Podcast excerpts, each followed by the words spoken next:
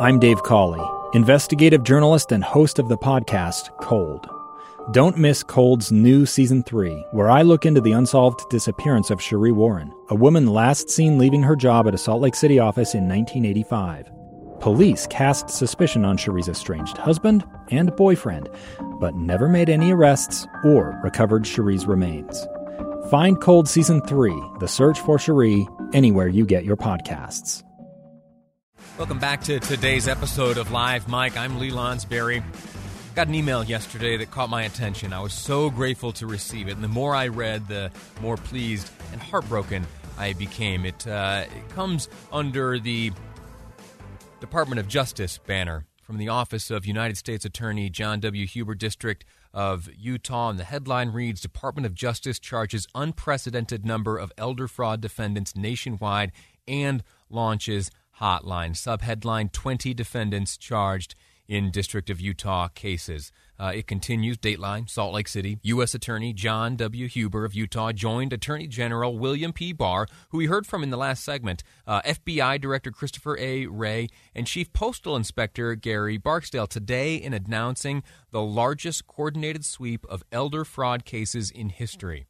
This year, prosecutors charged more than 400 defendants, far surpassing the 260 charged in cases as part of last year's sweep. In each case, offenders allegedly engaged in financial schemes that targeted or largely affected seniors. This last sentence absolutely breaks my heart. In total, the charged elder fraud schemes caused alleged losses of more than $1 billion. The types of schemes that people are engaged in here is t- they're taking advantage of uh, our grandparents. Sometimes they're taking advantage of our widowed grandmothers. You know those lonely hearts type schemes uh, when someone later in life finds themselves yearning for the attention and affection of another. Well there are monsters out there who would take advantage of that and I'm pleased to learn uh, that U.S. Attorney for the District of Utah, John Huber, is on the case and is engaged in work to bring some of that uh, evil acting to an end. He joins us on the line now. Sir, I'm grateful to you for your work and your time here on the program today. How are you? Hey, Lee, it's great to be on the program. And you know, I was intrigued to hear you say that it breaks your heart, uh, and it certainly does, but it also breaks the bank. A billion dollars in the U.S. economy stolen by people who target our seniors and our elders.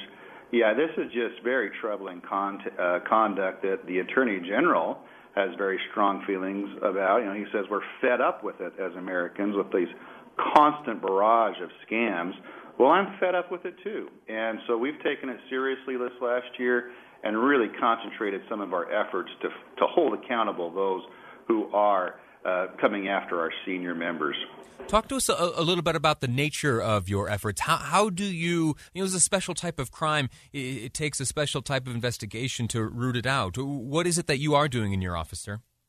Well, you know, one sad aspect of living in Utah, as beautiful and a wonderful place as it is, is we have a fraud problem in Utah, and we've talked about that several times on uh, the KSL programs and uh, spent some time focusing on it.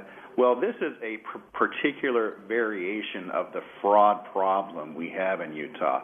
And so our law enforcement partners know through our training and outreach and discussions with them that if we have victims who are targeted because of their age and because of their vulnerability, that makes it to the top of our uh, stack of cases. So we prioritize them. We also dedicate particular prosecutors to work with dedicated agents from these important agencies to go out and find uh, the offenders. We've spent a lot of time talking with victims uh, through uh, teletown hall uh, programs, through the AARP, through meetings at the different university campuses where we invite seniors to come and learn how not to be a victim. And we've talked to law enforcement. We've taken our show on the road and we've taught detectives and investigators throughout the state the signs to look for to help protect these senior members of our communities. This type of fraud, it relies on trust and confidence. And here in the state of Utah, we are a trusting people. We do have confidence in our neighbor. Uh, are we or are the elderly here in Utah uh, disproportionately susceptible to this type of crime, would you say? Well, I would. I, you you are correct that one of our great traits and attributes is our trustworthiness and our kindness and our willingness to to help a neighbor. Uh, that is certainly turned against us in these types of offenses. But I would not say, Lee, that we are different than other places in the country. You know, we we had 400 cases throughout the country. We had four of those uh, with 20 defendants here in Utah. This is a national problem, and you know, frankly, one of the reasons why the Attorney General uh, made this a, a top priority for all of us, all the U.S. attorneys, is because he was involved in one. Someone stole his identity, used his photograph to convince uh, people to donate money to a fake cause that was being stolen, and it came to his attention. And and when he learned that uh, people, because of their trusting nature in America, in the United States, uh, were being defrauded, uh, it, it really got his ire up, and he made it clear to us that this is something that we're going to put to the top of the list.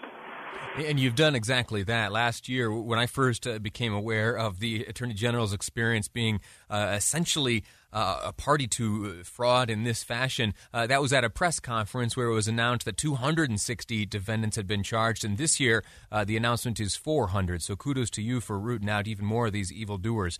You mentioned four such cases here in the state of Utah, uh, 20 total defendants. Uh, can you talk to us a little bit about the nature of these cases, sir?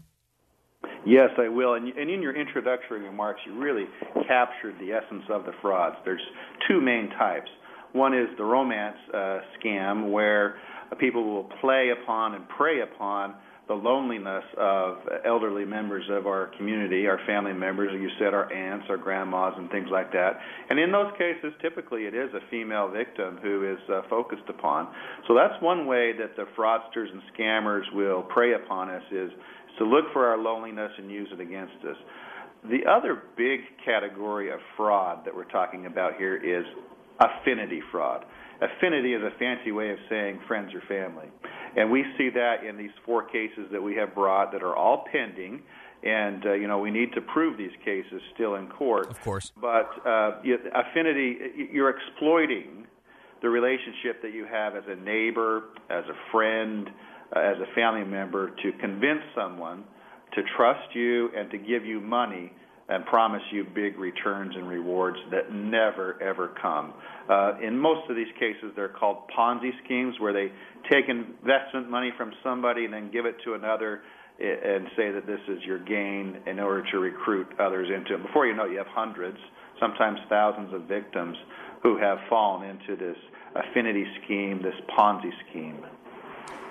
We have just a, a, quick moment left, sir, and we're, we're, speaking with U.S. Attorney for the District of Utah, John Huber, who uh, has, along with his office, announced that here in the state of Utah there have been four uh, cases resulting in charges, 20 total defendants, all of them revolving around this unfortunate uh, tactic used by evildoers to defraud uh, the elderly. It is an effort undertaken uh, not just here in the District of Utah, but also across the country, uh, led by Attorney General William Barr, also also the FBI director for, uh, director Chris Wray, uh, and it is a large nationwide effort to root out and put a stop uh, to elder fraud. While I have you in this last uh, 30 seconds, sir, can you help me and, and listeners uh, know just a few of the signs to look for to make sure that the elderly folks in our lives uh, are, are have a, just a little bit of help from us so as not to fall victim to, to these types of frauds?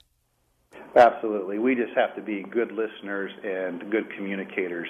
When someone calls and asks us if they should listen to this, uh, the U.S. Marshal called me and wants money, the IRS called me and wants money, we need to help them appreciate those are fake calls. We also just need to use the good old common sense that if it sounds too good to be true, well, then it probably is not true. And Lee, you know, as we wind up here, this is a message that that uh, that I share often when I talk about this topic, and that is this: we have vulnerable members of our community. Sometimes those are children, but in this case, they are our seniors. And you know what? We don't defraud our elders. We revere our elders. And nothing can motivate us more in law enforcement than when you take advantage of someone like that who has given their all to build up this country that we now benefit from to now take advantage of them, that's a great motivator. We will hold those people accountable. leave it at that, Mr. Huber, sir. I'm grateful to you for your time, your work on this, and uh, uh, you know, for whatever it's worth. If ever I can be a, a, of assistance, if these airwaves can help in your fight against this type of fraud, uh, you've got the number. You call anytime. We'll take you up on that, Lee. Thank you very much. Excellent. Thank you, sir. Again, uh, U.S. Attorney for the District of Utah, John Huber, engaged in an incredible effort to root out uh, and prosecute elder fraud. It's a terrible, terrible thing. Uh, I hate that we have to spend time on it, but it's a reality, and they're important members of our community, and we need to protect them. And I'm grateful to the work uh, of John Huber for, for bringing that about, as well as those uh, in his office. In the next segment, we are going to turn our sights back on Super Tuesday. We're going to talk about some exit polls. Fascinating information revealed as folks left the polling place uh, yesterday on Super Tuesday here in Utah and beyond. That's coming up next on Live Mic. I'm Lee Lonsberry, and this is KSL News Radio.